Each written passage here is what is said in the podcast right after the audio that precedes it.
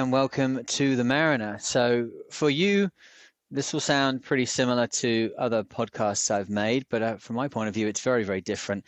I'm here in Nova Scotia and living about 30, 40 miles away from the coast now, uh, a little bit of elevation where we are, and living in a very rural setting.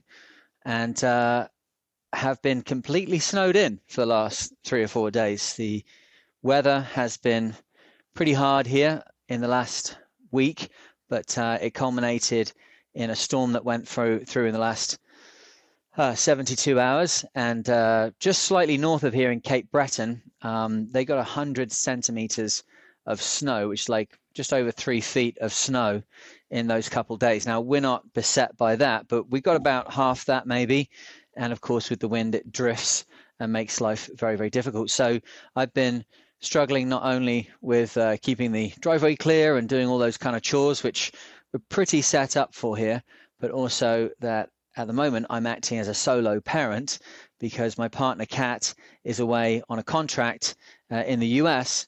And uh, it's my first time ever looking after Isaac, our two year old, on my own. So lots of challenges there, lots to learn, and also her first time away from Isaac since he was born. So difficult for her, difficult for me, difficult for Isaac probably to work out exactly what the new rules are, and then this added uh, difficulty of um, the fact that as I look out of the out of the front door now here, I've got snow piled up on either side of the front door, like a, a meter uh, high um, from what dropped last night. So interesting times. I've also started to realize just kind of how similar solo parenting is no, not just realized. I always said I'm sure that having a baby is the same as solo sailing, but I didn't know that because I didn't have a little one at that time. I had uh, a good idea, perhaps, of what could be the challenges, but it became um, very, very apparent once we had Isaac and we made the choice that we wanted to raise him. He's only ever been looked after by us or his grandmother. Um, we, found out very quickly what the level of responsibility and um, effort is required if you make the decision to look after a little one on your own. Um, I don't want to go on and on about solo sailing uh, when we're about to start talking about safety and all the rest of it, but um, if uh, if you haven't had that experience, or if you have a partner who looks after little ones while you're out doing your thing, it is a huge amount of work a huge amount of work. And for someone who is very happy to do large amounts of work at sea and all of the complications that come with that, having to know how to fix everything, having to know how to keep the ship moving forward, how to keep the crew, myself, happy. Um, that is all applicable to solo parenting.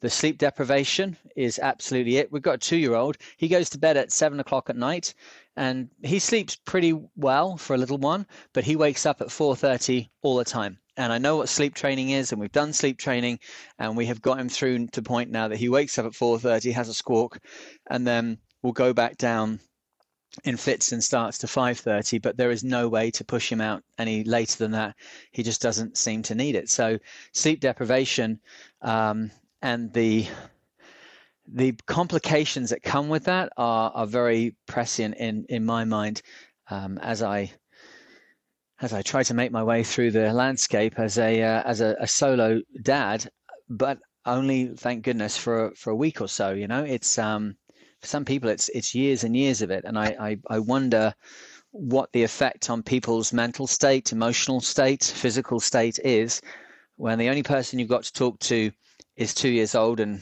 is still in the babbling stage of uh, their language development, when the responsibility you have to them is 100%, and to step away from that responsibility is extraordinarily serious. Um, you, you can't obviously you can't say, this is a difficult day. I'm just going to take this one off. That's not possible. And in that way, it's very similar to being on a on a boat on your own at sea. You know, you can heave to, but in the end, you're going to have to do something about it, right? You can ignore a job, but in the end, you're going to have to do something about it. You can ignore the flooding, but in the end, as the water comes up around your chin, you're going to have to do something about it. And that's very similar to little ones. So, um, for anybody who's looking after a little one or has done in the past, um, thank you for your service Uh, for anyone who's doing it right now, if you want to write to me, um, I, I, understand the nature of the problem, and I will uh, endeavor to uh, give you a, a, shoulder to sob on if that's what's required. But uh, because I'm literally walking around my living room here with a boom mic on, I thought about just doing a, a chatty uh, podcast um, as I've done before. I think I'll get round to that, but it's such a new format. Normally, I'm sat like in a studio type arrangement made here in the in, in our home, and then kind of looking down the microphone and a little bit more focused. The difference today is little Isaac is down to sleep. Um, the snow outside is such that I literally can't risk being in a situation where, well, this is how I take it, and you can call me a fool if you want. I think I cannot be in a situation where I separate myself from him in any way that could possibly result in something untoward happening. The path from the front door around to the studio is super treacherous.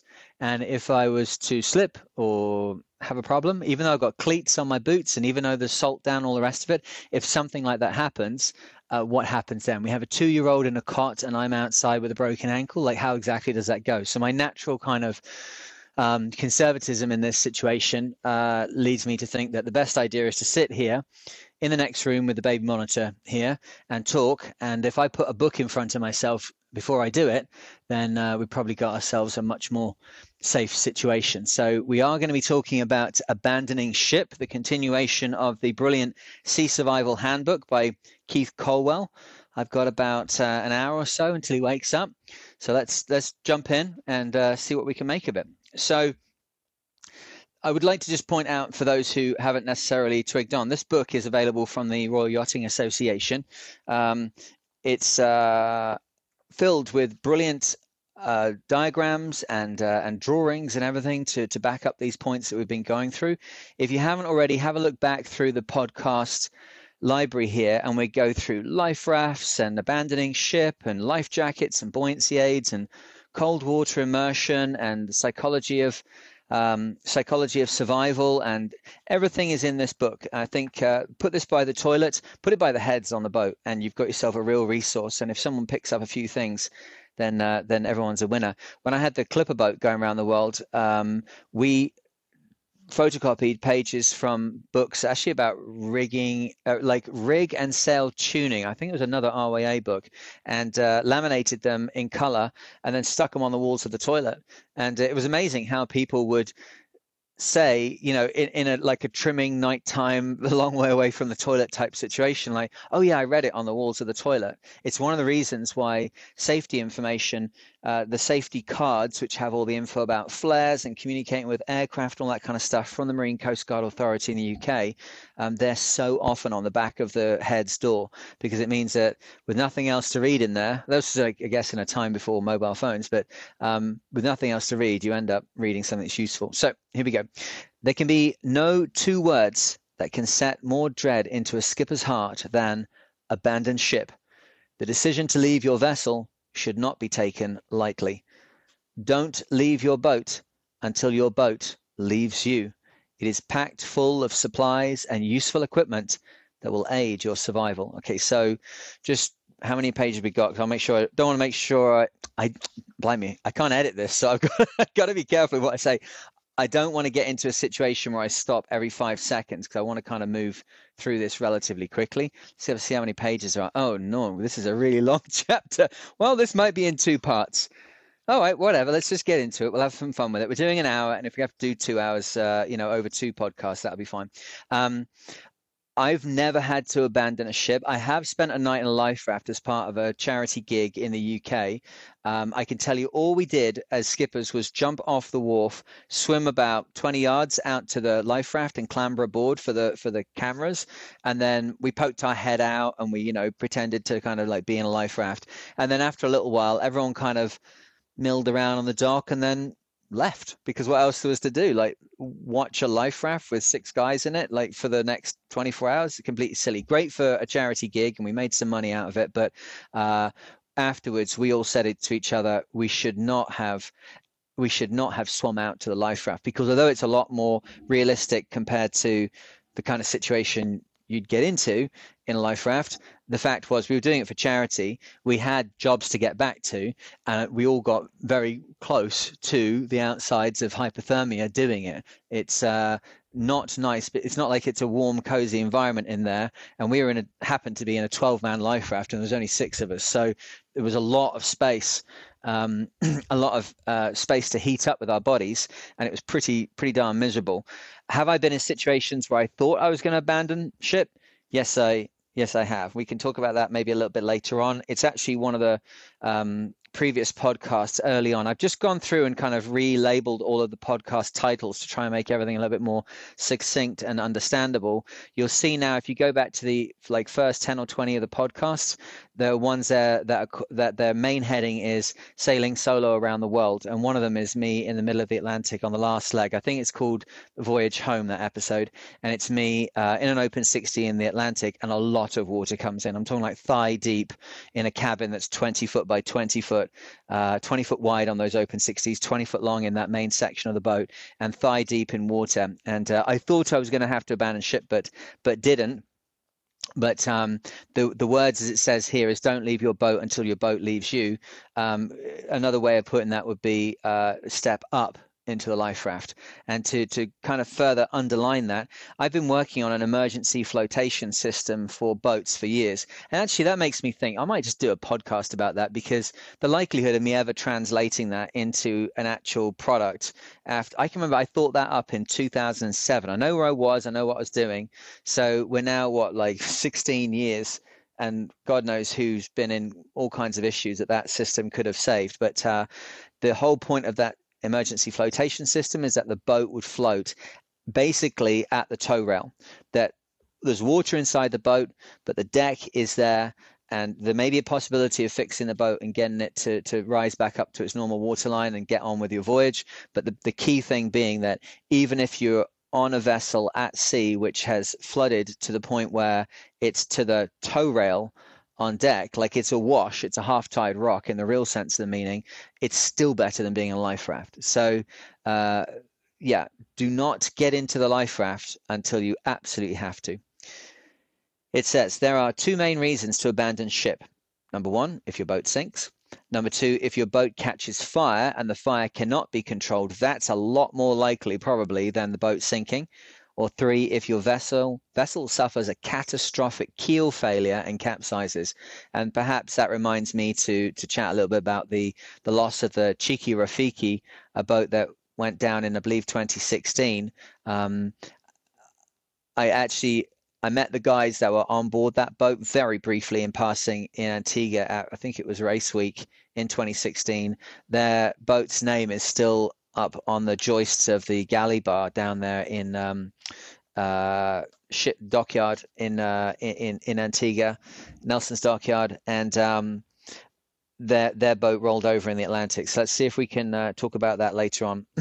um, if there is no grave danger of the boat immediately sinking, then stay with it because it carries far more supplies than your life raft. It will probably offer better shelter from the elements, even if it's virtually awash. You may be able to find a way to jury rig a repair and improve your conditions. And it makes a much larger target for rescuers to see compared to a life raft. A huddle of survivors, a single person with a life jacket, and or a dan buoy or a person without a life jacket. Did I read that right? Yeah, I hope so. Yeah, it makes a much larger target than any of those things. Okay, so I, I guess I was sort of shipwrecked a bit uh, years ago now. It was 20, no, it was two, the year 2000. So either the very beginning of 2000 or the end of 1999. I was down in Australia with my partner at the time, Katie, and um, we had driven from Perth in Western Australia all the way across the Nullarbor Desert, uh, towing a catamaran, a little Hobie 15, on the back of the uh, Subaru uh, little uh, Outback wagon that we had. Not Outback, what were they called back then? Sport wagon, it was. Brilliant little vehicle. And driven it then down to Melbourne and all the way up to Sydney and on our way up to Brisbane. And specifically, kind of, I had been uh, aiming for a little group of islands that's just off the coast of uh, Queensland. Um, I read about them when I was like 11 years old. I went to boarding school for uh, about two terms when I was 11 years old, and I chose to go. The school that I was going to in the north of England, the Lake School, at that time, I, I don't know now what it's uh, what it's like, but at that time it was pretty rough, and uh, you know people are like nipping out through the windows in uh, the big opening windows. We'd pull the curtains a little bit and then you'd slide behind the curtain and you could virtually get out the classroom every time without the teacher realizing. And we're like 12 at this point, and then go off and have a smoke. Um, kids were shouting and brawling with the teachers, which, you know, at that time when I was at school, which would be, I'd be 11 then, so it's like 88, 89, that was kind of unusual. I can remember being at the, the next school I went to uh, uh, happily, Torquay Boys Grammar School in the UK, and the the teachers there were still at a point where if they had the parents' permission, they could still cuff kids around the head. So it was quite quite a long time ago. Um, and uh, the boarding school I went to was Lancaster Royal Grammar School, and it was absolutely, completely, utterly bloody miserable. It was the most Dickensian setup. I, I, you know, as a child, you don't really recognize it, but uh, it it was really very, very awful. And um, I had was reading in the evenings this uh, this book called uh, The Swiftlet Isles uh, by Neil Porter. There you go. That's not bad. I can still remember that. Um, and I was completely beholden with this book. It was absolutely brilliant. It was about a, a boy in the 70s, uh, maybe 16 odd years old, who uh, convinces his mother that he's going to go on a kind of junket up the coast um, hitchhiking, which I guess in the 70s was feasible and uh, for a child to do. And he he sets off but really his intention is to run away from home. So he said to her like i'll go for five days and then or whatever it is and turn around and come back. But of course he knows he's got 10 days until someone's going to say anything. So he shoots up to townsville in queensland and he knows that that is directly across from the Swift, what he calls the Swiftlet Isles, which are actually the Walker Island group, which um, includes the the big island is called. Oh man, I can't remember what the big island's called now. Uh, Oh, I'm gonna mess this up. In the book, it's called Biagura, which is the the the name of it in the original uh, indigenous language, and uh, his little island is called. Oh no, what's it called? I'll think about it. It'll come back to me. I haven't had to think of it for years. But um, basically, what I was doing later on at 20 is I thought, you know what? I've I had found out that those islands really do exist. So I decided with this little catamaran in Perth, Western Australia, we're going to drive all the way across and sail in all different places that we could get to on the way. Obviously, not much sailing in the middle of the the middle of the outback or the middle of the uh, Nullarbor in the center of Australia there as the cliffs are like 200 meters down to the water and it's it's a desert. But uh, once we got across to the eastern side of Australia there was all sorts of sailing. But long story short I can tell it another time maybe if you want me to. Um, we ended up on this catamaran uh, out on these islands which are about well, I don't know like seven miles offshore something like that it far enough that you know it's pretty it's pretty serious if you come off the boat and we had gone over to the nearby island to Biagura which is the uh, the big island the the island I'm thinking of is where a guy lived and wrote a book called Confessions of a Beachcomber. Does any does this make any sense to anybody? Um, brilliant book. It's about a, a, guy who went to live on this island and lived out his life there, um, basically with the indigenous people in like the 1920s or something. And it's because of that book and because it's so beautiful, it's become a bit of a tourist resort. So we were on a small island that's nearby in the same island group. And it just, oh, the name of the island in the book was Toolgar. And I think that the islands, the Toolgar Island is called Walker Island.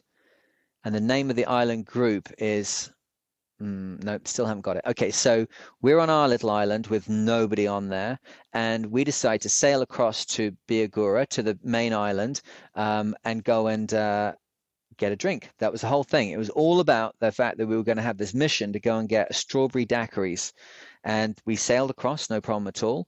But as often happens in the tropics, when we attempted to sail back, the wind completely died, and that was the exact same moment we realized there was a lot of water in one of the hulls, and then the hull sank. So you're on a catamaran now where one hull is floating and one hull is underwater, and I had to make a decision um, what am I going to do here? Am I going to disconnect from the myself and, and, my partner Katie from the boat? Are we going to try and swim for it? Like, where are you going to swim to? It's the middle of night. There's no moon. How, how are you going to do this? Or am I going to stay on the boat? Well, we'll just get swept out by the, the, the tide out through the barrier reef into the Pacific, and that's the end of us. So I was in the middle of the night thinking about the fact that we'd be a very small target, just the two of us treading water, or we're in our life jackets, but you know what I'm saying, sort of sitting there, or do we stay with the boat? And I split the difference, and and I had a life jacket on which I'd been using as a um, kayak instructor, which has got a, a waist belt allows you to tow other kayaks. Well, I put a rope onto the half submerged catamaran. I'll never know exactly how much effect I actually had on the movement of the boat, but I guess enough because we towed it. I towed it, uh, swimming breaststroke for hours, many hours. I can't really remember now how many hours it was because I've told the story that many times that like that fish I caught, it's just getting bigger and bigger. I think it was probably four or five hours.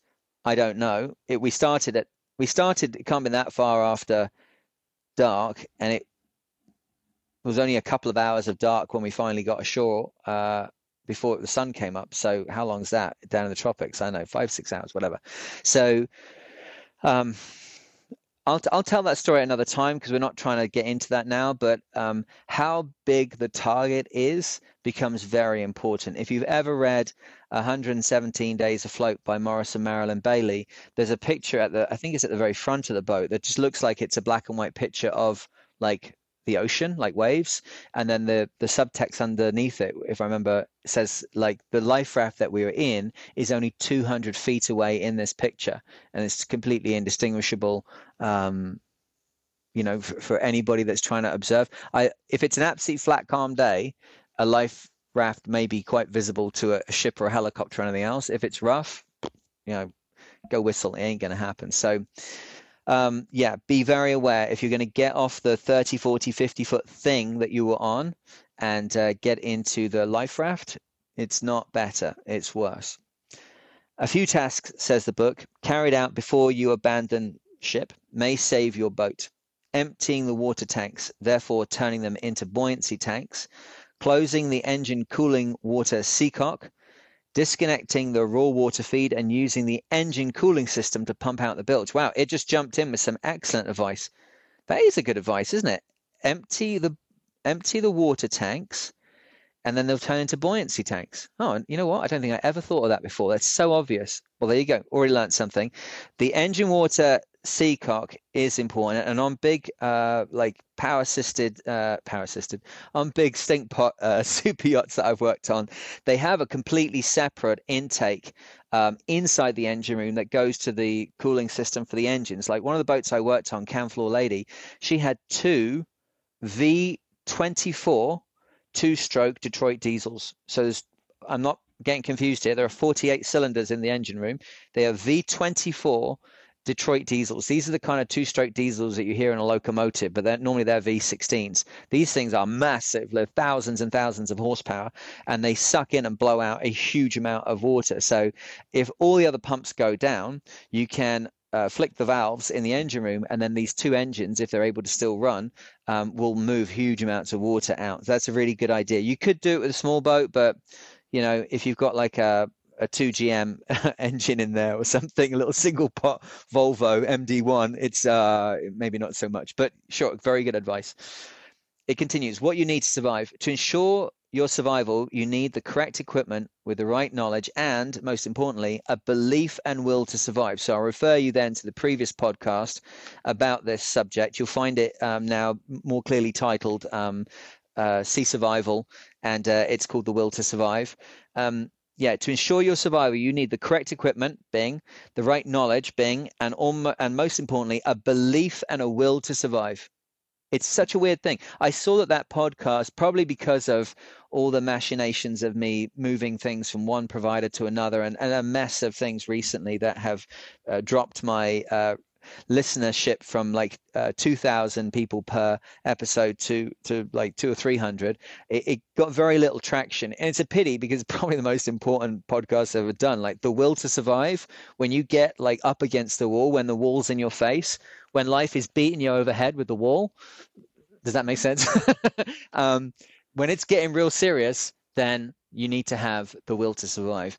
Um, the four tenets of survival are protection location, water, and food. So that's like Maslow's like uh, hierarchy of needs, right? You have to be able to keep yourself warm. You have to get out of the elements. You have to have water, or you're going to die pretty quick, and you have to have food, else you're going to die pretty slow. It's just no way around it. Um, to this end, the survivor requires, says the book, personal survival aids, life-saving appliances, and a grab bag. That's the equipment the knowledge, what equipment you have, what have I got, and what do I need is the only thing that should be going through your head when you've said the words abandon ship to your crew. What have I got? What do I need? Um, how to use the equipment you've got properly and have a strategy. Remember, strategy is a long term, forward looking plan that gives you an idea of how you're going to deal with a situation before the situation starts. Your strategy for the race tactics are what happens when you start to leave strategy basically and uh, decide hey i'm going to like bang the corners on this leg. Maybe it's your tactic is to bang the corners. Um, your tactic is to get back behind the leaders when you realize that knocking the corners doesn't work. The tactics are not something you want to be taking into the life raft. You can be reactive to the de- developing situation but it should be by having a strategy of applying knowledge and equipment um, to a situation which you have a basic understanding for. If someone gets hypothermic it's not a tactic to refer to it uh, sorry to to start to react to that. It's part of your overall strategy of keeping your people warm watching for hypothermia having some extra bits of clothing or something already in the bags. We want to have a strategy on how to survive. And lastly uh, under the heading will to survive the book says believe you will be rescued. Avoid blame keep a positive attitude there's no point taking any of that into the life raft. But as it will say a little bit later on, bear in mind the fact that after all the stress you've been through, the cold, the fact that the good advice is don't eat anything for the first 24 hours in the life raft to shock your body into a survival situation and start it in a kind of different mode of physiology that's going to more likely edge you towards uh, survival and success. Uh, it's very likely you, people are going to be getting angry and uh, starting to point the finger at each other in the life raft. As a skipper, your job is to just stop that. Don't ever think that like people need to have the uh, latitude to start shouting and screaming and jumping up down each other or whisper behind people's backs on the boat or snide remarks or sarcasm and all the rest of it. If you're on a kind of voyage that's going to last more than an afternoon, your job is to limit and um, corral people into the best possible version of themselves. And uh, that can be in quite a direct manner if you need to. In the life raft, it can be very direct. Drills for abandoning ship. Ha ha ha. To tell cruising sailors that they need to have drills for thing is pissing in the wind. But let's try it anyway. When was the last time you honestly did a drill for your storm sails? Yeah. You can either say yes or no, or you'll kind of hedge it and say, well, I know what to do, so I don't need to, which is bullshit. You have to drill for this stuff. You have to have muscle memory. You have to have everybody who's going to be on board know what's going on. Because if you don't, then what happens is really bad things happen, right? Really bad things. It is not enough just that you know what's going on as the skipper. It is not enough, particularly if the thing that happens happens to you. If you get injured during whatever leads to this vessel uh, you know needing to be abandoned it, it's no good to like start doing the drill when you're in the middle of the thing you have to go through it and even if that is you know if you can't do anything else because it's the winter time now you can sit on the toilet and work it out and write some notes and put them on the back of the toilet door and do whatever because it's incompetent and irresponsible to not do that because remember at the end of the day the buck and the deaths stop with you right it whatever happens it's it's at your door. You're the skipper. Prior to abandonment, make everybody aware that you are preparing to abandon ship. Stay calm. Your manner will influence the crew.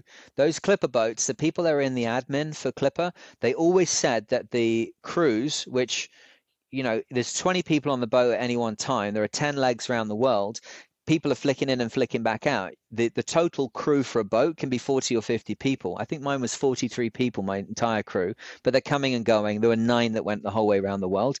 Um, the, the admin people at Clipper always said each crew takes on the personality of their skipper. And it's absolutely true. I'm not sure what that really means for my crew, probably that they're all in therapy. But uh, the reality is that how you act is going to lead the way for how they act. And uh, if you're losing the plot, shouting at each other, if you haven't brought the right equipment, well, then you condemn everybody else to your own misery. Number two, activate the EPIRB. Press the DSC distress button on the VHF and make a voice distress call, right? These are serious things that have to happen. The distress call on a VHF has got a maximum range of about what 30 miles if you're lucky from the top of a 30 40 foot boat's mast. If it's nighttime you may get a skip and it'll go a bit further. It does also mention here hf so if you've got a single sideband and you're doing it on there it could go much further as long as you know exactly what you're doing. Everything's dialed in right. You're on 2182 you do it at the top of the clock. Those those clocks that you get which have um, the little green and red like uh, quadrants on them on on clocks. We always used to have our morning meeting on the ship and actually ashore when I worked for Outward Bound at 8:05, and that's because traditionally on board a vessel, the top five minutes of the hour and the bottom five minutes of the hour are the time when you have radio silence to listen for distress calls. So you would have somebody, you know, trying to break into communications with whatever they've got on board their life raft or their sinking ship. In those five minutes at the top of the hour and the bottom of the hour that's when everybody else if they're responsible goes quiet and then th- those signals can be heard. Our meetings always reflected that as a part of historical accuracy but 2182 is not really recognized anymore. No one's doing anything with it. If you've got a dsc button and you're pressing that, well, then it's a digital signal that's going out. On VHF channel 70 is the most common place that most people are going to be doing this, and that'll be received on your set as a, a distress call. Bear in mind how many times you probably press the button on your own VHF to cancel everything. But if it's if it's done correctly, if people look at their sets, then there's a good possibility of it being picked up further, perhaps than a uh, voice call because it's such a short message. It you know it's not broken up in the way that a voice call is. It doesn't take five minutes to do a Mayday. It takes milliseconds for it to send it. It keeps repeating it. It's much more likely to get through. So if you don't know how the digital selective calling button works on your VHF or your SSB, time to go and have a look at the instruction manual and get into that. The EPIRB, the electronic position indicating radio beacon, is going to send a signal up to a satellite. And as long as you've got a new one, which is 406 megahertz with GPS and the 121.5 um, transponder frequency on it as well, you've got a powerful tool that you're going to be uh, using um, we'll talk a little bit more if the book doesn't. I'm sure it does about exactly how to do that because you've got to secure it in a particular way to the life raft. You've got to make sure it's in the water. Don't keep it under your arm in the life raft. But activate the EPIRB, press the DSC distress buttons. Those things are the miracle genius change that we now have on board uh, our boats at sea, which revolutionizes things. Rubber rafts, yeah, Dr. Alain Bombard went across the Atlantic in one of those in the 60s. Go over to the Mariner's Library, which I'm always plugging, but go over to the Mariner's Library podcast. Look for uh, Alain Bombard's book. The It's called the it's called the Bombard story. I have to remember that. And uh, a brilliant story then of him going across the Atlantic with no food, no water in an eight foot Avon rubber raft. The difference between the technology he had available and us is these two things: the EPIRB and the uh, and the uh, DSC button, and it would add to that, of course, the AIS if you've got one of those on your body or on the boat. Fire parachute rockets if someone is likely to be within 30 miles. Um, I would just put a little caveat into that. Fire the rockets anyway, right? There is no point dying with um, rockets unfired. That's ridiculous. How on earth are you meant to know if someone is likely to be within 30 miles? 30 miles is like five or six horizons away for you there's no way you can know. There could be another yacht out there. I once responded to a sinking ship halfway between Antigua and Bermuda. I saw two flares in the sky. And although we were actually late on scene and another boat had gone in, saved them, and were on their way up to Bermuda, part of the A to B race a number of years ago, um, all of those lot, we never picked up any of their VHF broadcasts or anything because they were doing everything on handheld and we were too far away. But uh, I saw the flares. Fire them anyway. Just don't fire all of them just yet, right? But I would say a sequence of three rockets done every five minutes. Um, don't use up your entire supply, but you need enough to like say, hey, this is happening right now. It's the most likely thing that someone's gonna see that. And if there's if they're in sequence uh, every five minutes or so, people will start to get the idea very quickly that's where you are and that you need help. Number four, check that everyone has come to the muster point. Do you know where the muster point is on your boat? Do you have a muster point? Probably not, right? Um, everyone has come to the muster point, especially if you've a large number of crew. Yeah, absolutely. Get everyone on board to put on layers of warm clothing. Extra clothing will not weigh you down in the water. Mm, okay. Initially, it will help you float. Yeah, very initially. You know, when you're at a boat, uh, in a boat rather, at sea, these days, most people are wearing wool and polyester and uh, and, and, things which will be warm when wet. I, I, don't think I need to underline here the fact: do not wear cotton on a boat at sea. If you're in your bed and you've got cotton sheets and you've got a cotton sleeping suit, you know, like a gentleman's sleeping suit, as they used to call them on my boat. They picked them up in China and they're like onesies essentially, right? They're onesies that they bought in China, but being China, it said on the front of the packaging, gentleman's sleeping suit.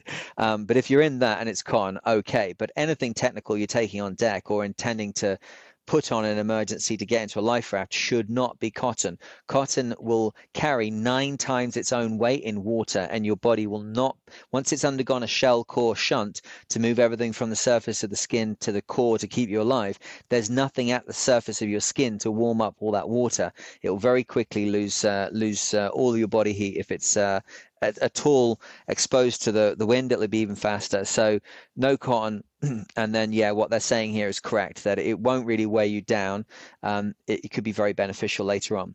Number five, waterproof clothing will reduce cold water shock, absolutely, and heat sapping water flow around your body. Use an immersion suit if possible. Keeping warm is a priority. Okay, there's two things there. If you've got an immersion suit on board, go for it.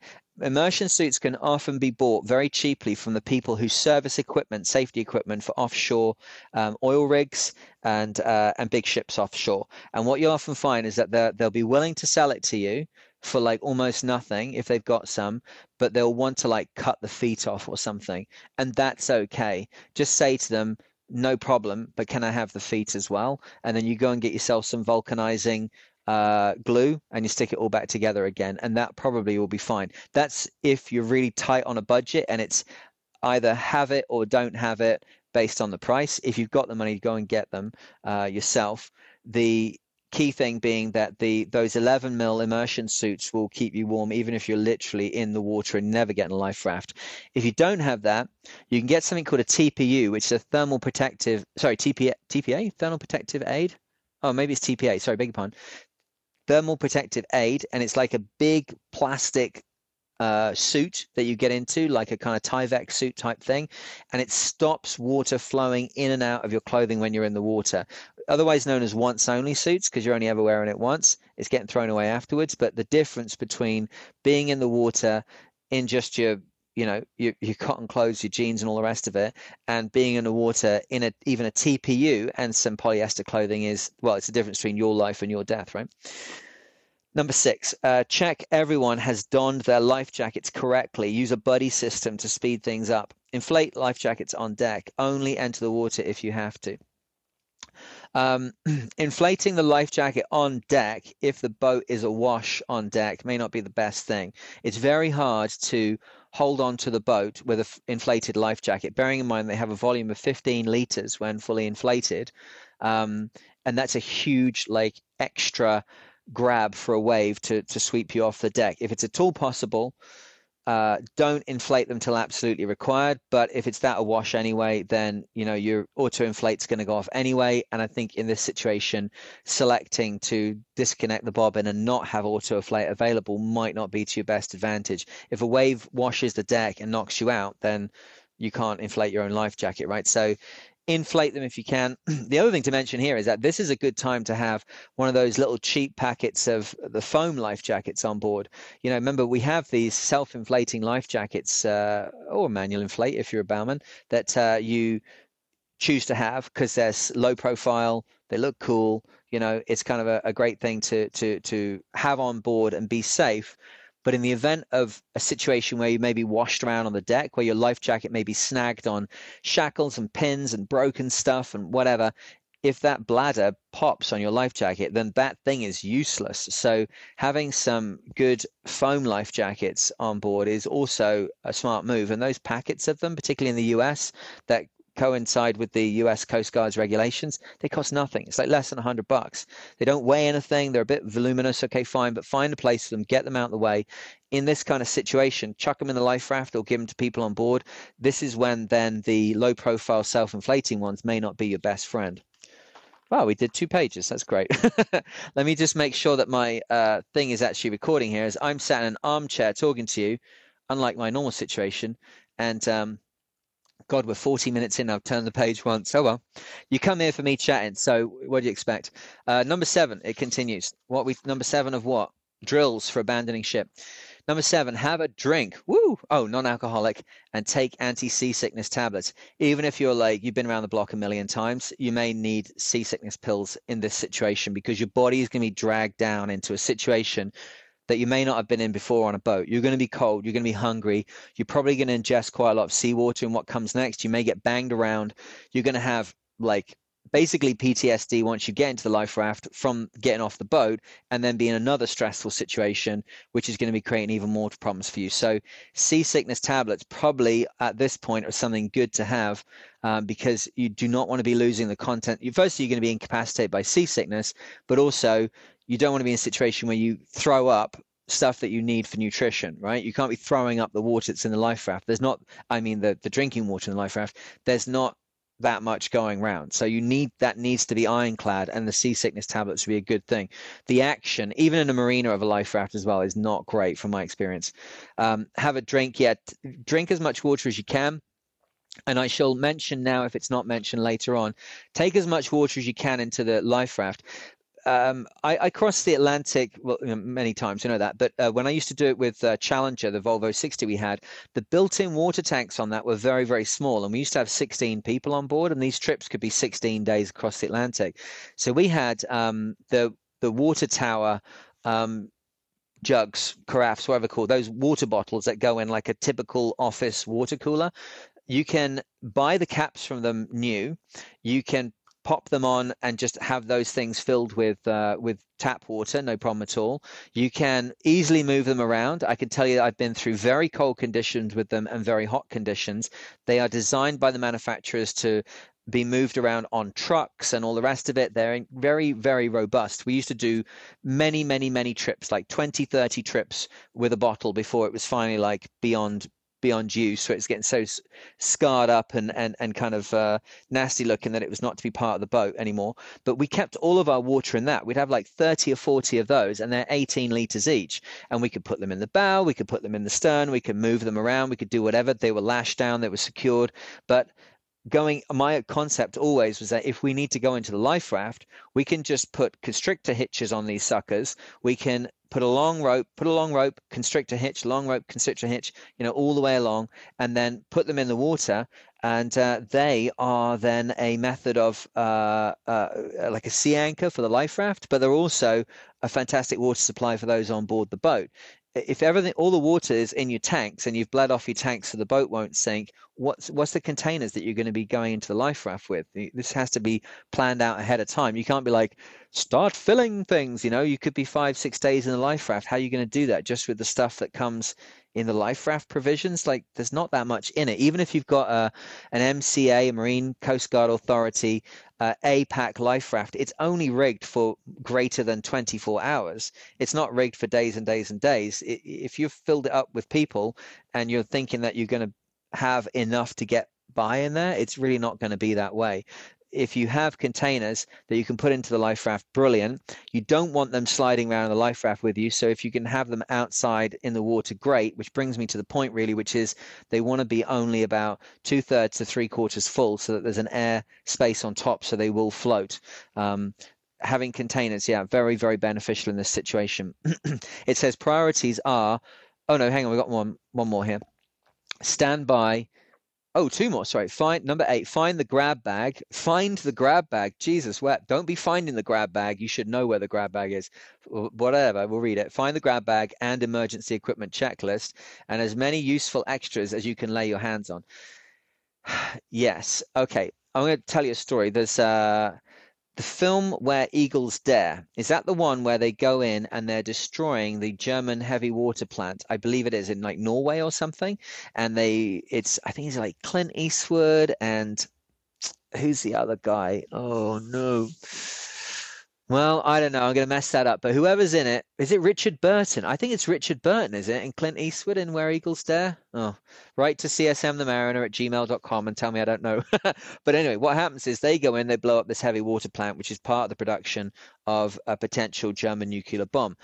I was lucky enough to listen to a radio interview with one of the guys that was on the real mission that was done during the war.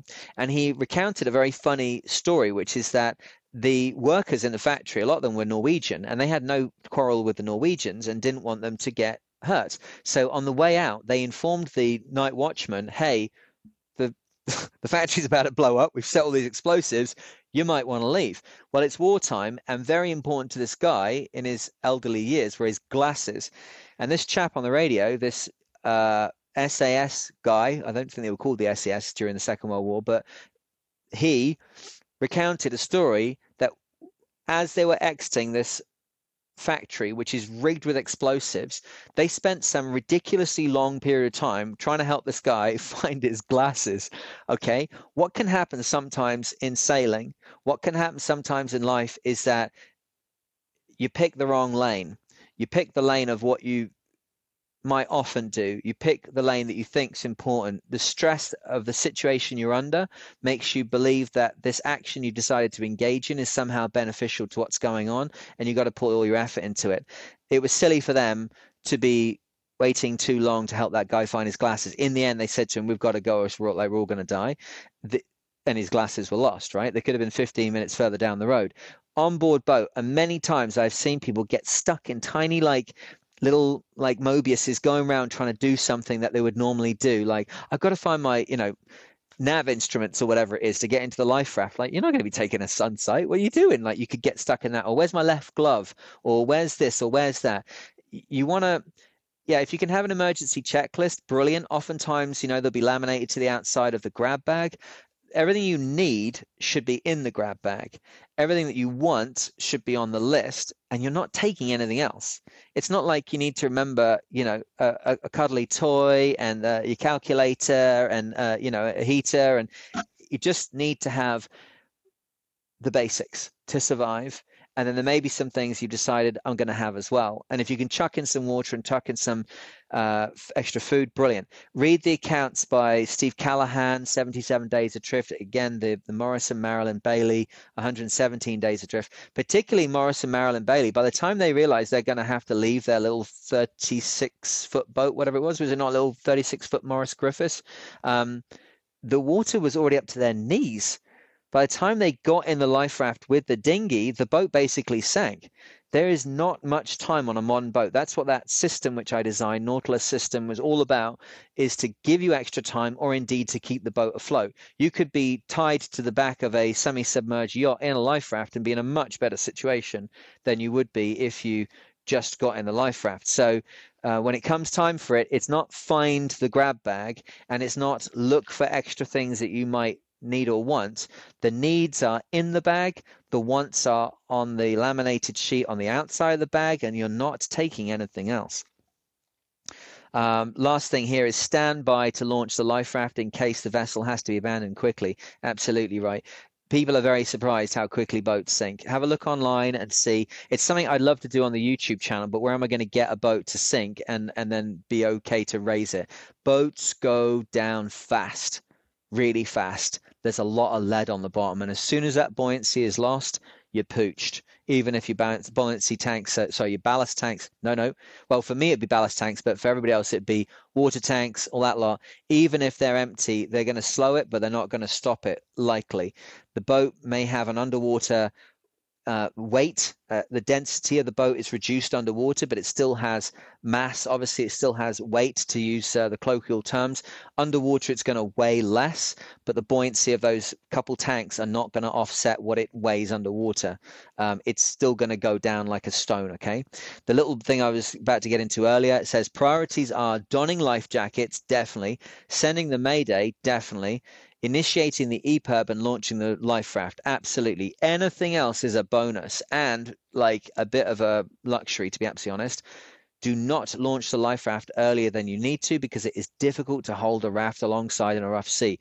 I don't know if you've seen how heavy your life raft is, but when it's inflated, it's still the same weight, give or take. Obviously, the fiberglass shells are off. It's basically the same weight, but now it's much bigger. And so the sea is going to get hold of that, and you've got problems launching and entering the life raft. I'm only going to do an hour on this because I've also got to go outside and uh, use a snowblower and try and get a little uh, path down to the road so we can go out after this, after Isaac's sleep, and go and get some food. so we're going to be hitting pretty much an hour here. But what I'll do is I'll do another one tomorrow just to kind of keep it rolling and to try and uh, boost the, the the podcast back into some kind of popularity. Uh, we'll finish this page. Um, it says launching and entering the life raft. Prior to launching the life raft, secure the painter to a strong point. Ask another crew member to check the knot. I recently tied my dinghy on the back of the boat. That was a year ago. Tied the dinghy on the back of the boat at the mooring, and when I came up on deck later, there was no dinghy. Yeah, a bowline that I tied had come undone because I had tied the bowline incorrectly. I'm not an idiot. I know I must have done it wrong. Now, for me in that situation, because I'm such a chicken with cold water still, I uh, made a raft out of two long boat hooks, good traditional wooden boat hooks that we had on board the boat. I threaded them through the ends of the fenders, which we have on that 80 footer, which are quite big fenders, lashed them a little bit, took off my trousers and socks and shoes, got into the water with a life jacket on, and then paddled it across to where the dinghy had gone to the shore, which was only about 300 yards away, and managed to avoid getting my body into the water and feeling that I had failed entirely to tie a bowline. But I tied a lot of bowlines, okay? I know how to tie a bowline. The bowline came undone. So that's good advice. Be humble, be smart, get someone to check it. Uh, a round turn and two half hitches is sufficient, but any knot holds that holds will do. That's not correct you need a round turn and two half hitches. Why? Because you can undo a round turn and two half hitches when it's under tension. Okay, that's why you're not meant to tie your fenders on with clove hitches, although I see it all the time. Because if that fender gets stuck between the boat and the dock, particularly when you're dealing with vertical pillars, as you often are in North America, the way that they build their docks, if the fender gets stuck between the pillars and the boat's still moving forward, it will rip the stanchions off the boat. It will rip the guard wire off. If you've got two seconds to get anything undone, you can undo the two hitches and the round turn will go on its own and it's free. Unless, of course, you have got in hand a knife. But you probably don't want to have a knife in hand when you're dealing with an inflatable craft, which is going to potentially save your life. So I would say around turn and two half hitches is exactly what you want to do.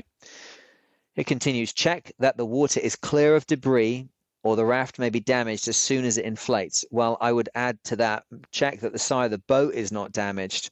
Even if it's, you know, you may be in a terrible situation where the leeward side of the boat is damaged, and that's where you're going to put the life raft over. So you're going to have to get smart real quick. But yes, no debris in the water, but also no debris hanging off the side of the boat that's going to then create a problem when you go in.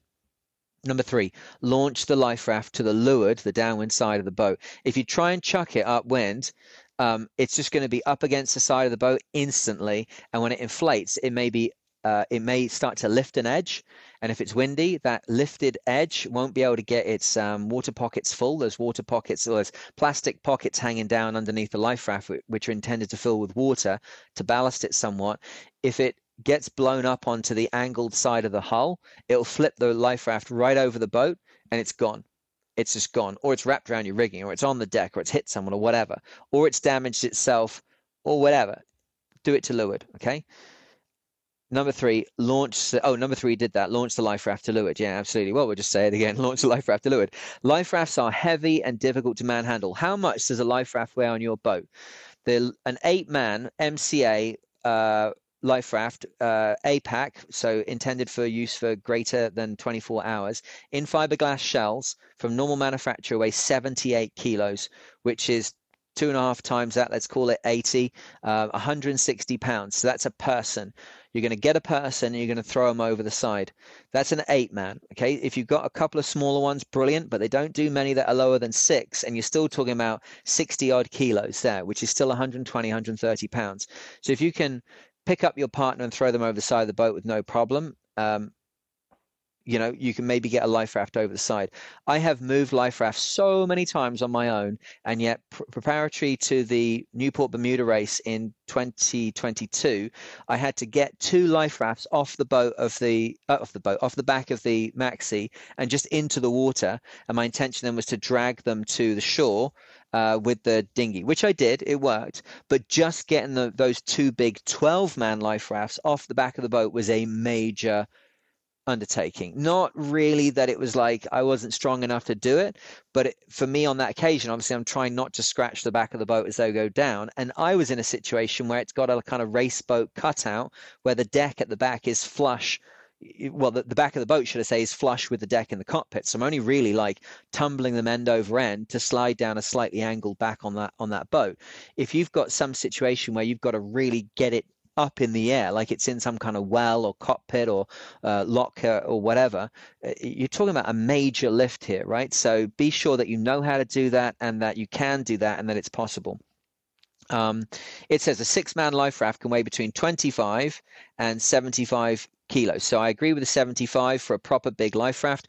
There are these ones which you're allowed to use on the Newport Bermuda race. I was blown away that this was possible. I think they're by a company called Wilson, and they're in something about the size of a like a sports bag, and they weigh nothing. And to my eye, they look thin, under-equipped, and wholly unsuitable for the situation, particularly the Newport Bermuda race where you're in the Gulf Stream.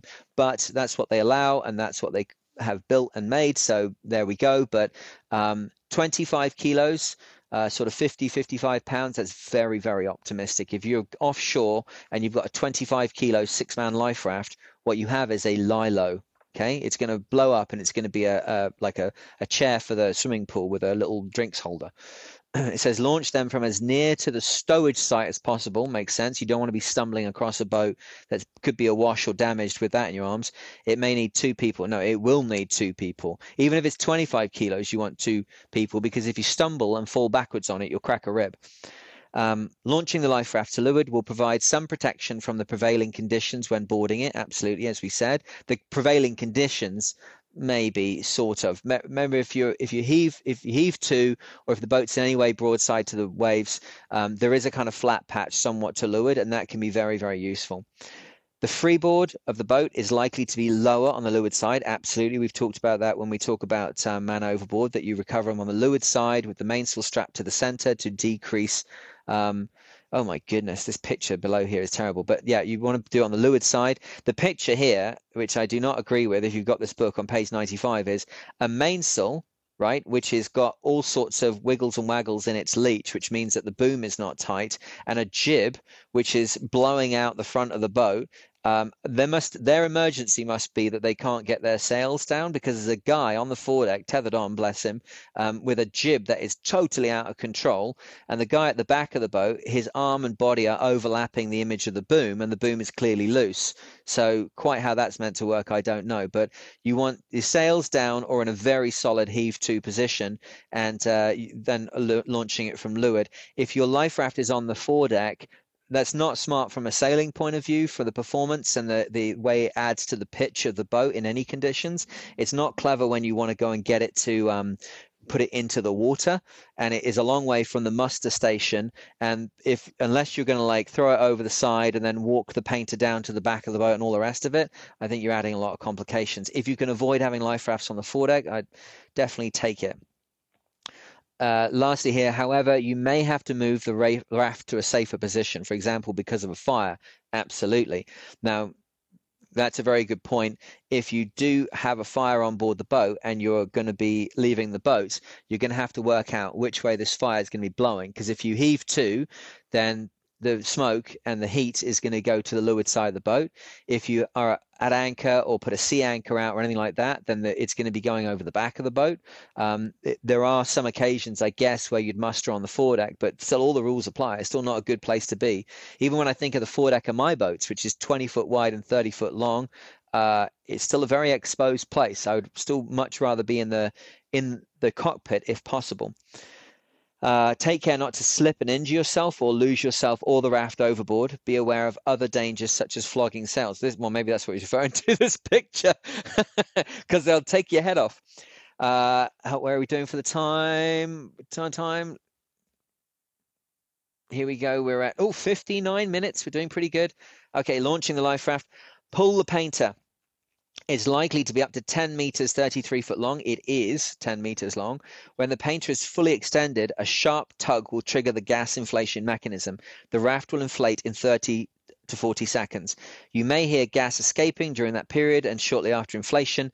This is excess CO2 being expelled through the pressure relief valves and it's normal.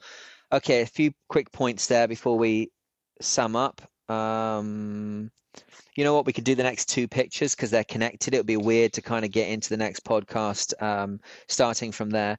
Um, yeah. What's happening when you throw the life raft in the water, whether it's in a valise or in a in a hard shell, is um, it basically it has inertia in the water if you pulled it gently, the painter wouldn't come out of the uh, box. It's just kind of tucked in there, and it goes to a rubber grommet to to to come out to the bit that you hold. Um, if you were to pull it gently through the water, nothing would happen. You need to pull it like in jerks because you're trying to pull. Imagine like a piece of rope is stuck under a heavy sail. That's exactly it, actually. Imagine there's a, a sheet or something stuck under a heavy sail. You know there's no knots. You know it's not snagged. You're just trying to get the rope out from under the sail. That's the action. Jerk, jerk, jerk, and it will come out in in fits and starts until it's yeah 100 foot of line, and then the last one uh, it, you may find that the life raft like moves towards you in the water. Well, that means you just need to give it. Remember, it's on the leeward side, so it's trying to drift away from you. You just let it go a little bit further, and then it's like trying to maybe hook a fish on a on a line, right? To set the hook on a on a fish, you just give it that sharp jerk that pulls the little lever actuation inside and starts to discharge the CO2 tank. Now it'll inflate, and you should kind of know your raft well enough to know where the cylinder is. It's at the entrance. It's the thing that you step on to get into the life raft. If you're super competent about what's going on, it is possible to inflate it, step down into it, and it's completely safe to do that as soon as it's basically inflated. Lean over and close the cylinder. When Steve Callahan um, tells his story, you know those fish come along and uh, create such a problem for him that one of the one of the the rings of his life raft, one of the inflatable rings of the perimeter of the life raft, gets popped, and then he is trying to refill it with what's left in the cylinder. The escaping gas is because what happens with these things is, say you like your life jacket, it's got a flotation of um, uh, 15 liters is the volume and it gives you 150 newtons of lift, right? But the volume of the gas coming out the CO2 cartridge is 17 liters and it overfills by 10%. That 10% is what makes it go hard. If it just put 15 liters of gas into a 15 liter uh, bladder, then it wouldn't be that it wouldn't be that hard, right? It would it would it would be floppy and flaccid. It does is overfills it.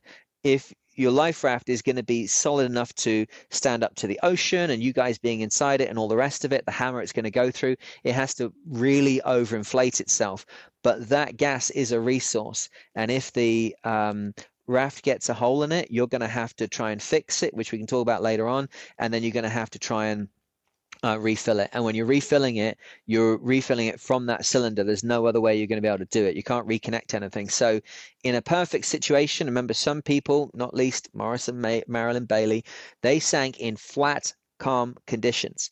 Okay, so if they were doing their life raft, it'd be absolutely appropriate that when it starts to vent off the excess CO2, a knowledgeable sailor would just lean over the side and close off the cock on the uh, the the CO2 cylinder, keeping that all important extra gas for reinflation inside. We don't really want to talk about reinflation. It's like on uh, airplanes when you have your life jacket there and they talk about the top up valve. It's like I don't want top up, I want stay up. But if something goes wrong, top up may be necessary. Um, okay, turn the page and get those last two bits done before we go and clear the snow from the front door. Launching the life raft to windward may make it more difficult to board. Sharp barnacles on the bottom of the boat may puncture the life raft tubes. Absolutely, absolutely, yeah, absolutely. Good point. Um, another picture with a sail up yeah, uh, the life raft can mount the side of the boat. I once was doing, I was, when I was a younger, more stupid man, I don't mean exactly last week, but uh, I was working for Outward Bound in Hong Kong there. I was the head of sailing, which meant I did all the training for the other instructors on these uh, six, uh, 36 foot open ketches. And I was taking a pretty experienced skipper out and uh, I wanted to just test him on his man overboard. And like the dunce I was, I did something which used to be very popular in sail training and hopefully is not now. And that was I jumped over the side unexpectedly and then, you know, expected him to come back and get me. And he did indeed turn the boat around okay, but had no tactic as to how he was going to stop the boat. And basically, when I realized, hey, this guy's got no actual clue of how to conclude this evolution, I, as the boat's bearing down on me at you know five knots, it's a it's an Outward Bound training boat in mild conditions in Hong Kong. I made the decision to grab hold of the boat and then make sure I reconnected with the boat. I had a life jacket on everything, and um, the side of the boat was covered in barnacles, tropical barnacles, and uh, ripped myself to shreds across my stomach um, as the life jacket rode up as I got on board the boat. And it it wasn't such a serious bit of injury, although you can get really nasty infections from from barnacles and things. But the distress that it caused the participants in the boat to see one of their instructors bleeding, I never forgot that. There are, of course, very serious stories of I think it used to be quite traditional in the navy for the captain just kind of like walk across the bridge in his uh, swimming shorts with a towel under his uh, uh, arm and then basically throw himself off the side of the ship, expecting his officers to come back and, and look for him, do a Williamson turn and come back and look for him. But quite a few were lost, as people didn't realize. They just thought it was, you know, off to the captain's hot tub or whatever it is they thought it was doing. But uh, barnacles on the bottom of the boat are a real thing they're going to become important in this. Even to leeward, remember they like if it's to leeward and the boat is heaved to, then yes, the barnacles will be underwater.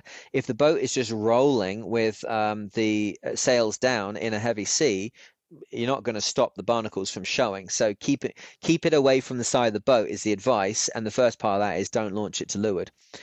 Uh, last bit I'm going to read for today. Uh, don't let the life raft drift away. In strong winds, it may become too difficult to pull it or even to winch it back to the boat, leaving you with no raft. It's not going to be just floating on the surface. As I said, it's got these big pockets underneath, which fill with, I think, hundreds of kilos of water.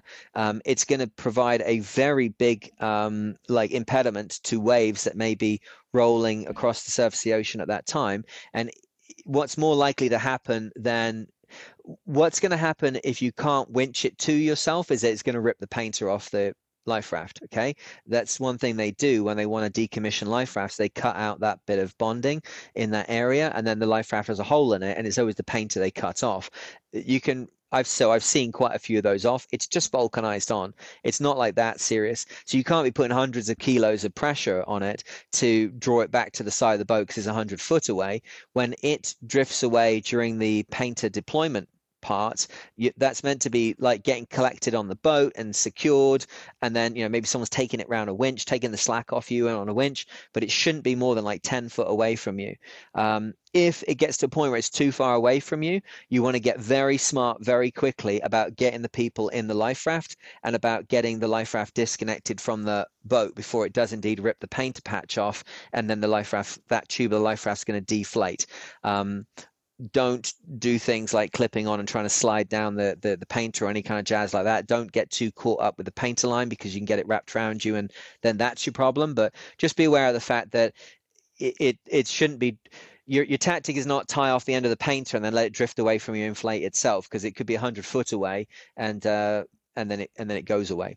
Um, and last part here it says stay out of the water, which is kind of where we came into this. Not that it was planned, but stay out of the water. The water well, cold water kills, but also uh, pressure sores and salt sores and water in the life raft and all that is just miserable and can add to your difficulties, particularly if you're um, in a, going to be in there for quite a while. So, yeah, okay, let's draw that to a, close. I say my my personal situation, I hope, doesn't abandon the uh, the, the the the spirit of what's going on here. I want to try and uh, commit this knowledge to you as much as I possibly can, but I can only do an hour for today because of my responsibilities here. But uh, we'll pick it up again. I will promise to pick it up again tomorrow. It will be on page 97 and it starts with boarding the life raft. So if you've got any questions about that, if there's anything you'd want to uh, add to it or, or, or, see to be changed, please feel free to email me at csmthemariner at gmail.com. Um, that's our way to communicate. You can also go and have a look at the Mariner YouTube channel, which the last video we put out was a 57 minute professionally made video on winches and everything to do with operating winches. It was filmed on board the Open 60 Falcon, so it gives you an idea of some big boat winches. And I do go into three speed winches and uh, coffee grinders and that kind of thing. What I did when I released that video is I released it and then I thought, oh man, po- you can now put a podcast on YouTube. So I was like, great, I'm going to do that. I'm going to put my podcast onto YouTube as well, another place to kind of have people see it. And what it did was publish 92 episodes of the Mariner podcast after my one video I put out. So of course, then it's not in any way trying to uh, promote uh, on the algorithm um, the video which I just put out. So it's had a cripplingly small number of people look at it. I think it's only like five or six hundred people. So if you can go over have a look at the mariner youtube channel. It's uh, it's a beginning of a new series of videos. We made them with the intention of just putting them on patreon but it's such a small group of people that i just became really frustrated that uh, other people could benefit from it. So took a choice to uh, move them over to youtube but it's just the standard definition uh, version of it, like a 1080p version. If you want to see the 4K version, it's uh, it's there on Patreon, and uh, I'm putting more stuff on Patreon every day. The Mariners Library has got a new book this week. It's called White Sails Shaking. Uh, it's an anthology of sailing stories, which we're going to be getting through in the next couple of weeks. 24 separate stories, um, and uh, you know everything i put on there is because i think it's something that i would like to share with isaac. That's my kind of vision with that. There's not many people listen to the mariners library. It's just a couple of hundred people for each episode but uh, i enjoy doing it and i will keep doing it as my own personal thing.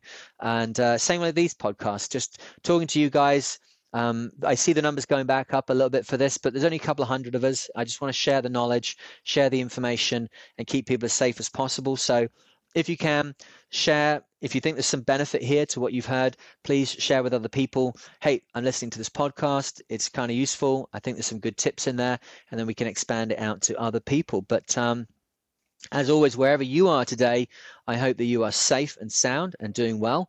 Um, it means an incredible amount to me to be able to be in the position to uh, to to share my knowledge with you guys and to to to keep the flame burning, even though it's the middle of winter here. And as I look out of my truck, it's got literally two foot of snow on top of it. But uh, for now, for me, I got to go outside and use a snowblower. So I look forward to speaking to you in the next one. Cheers.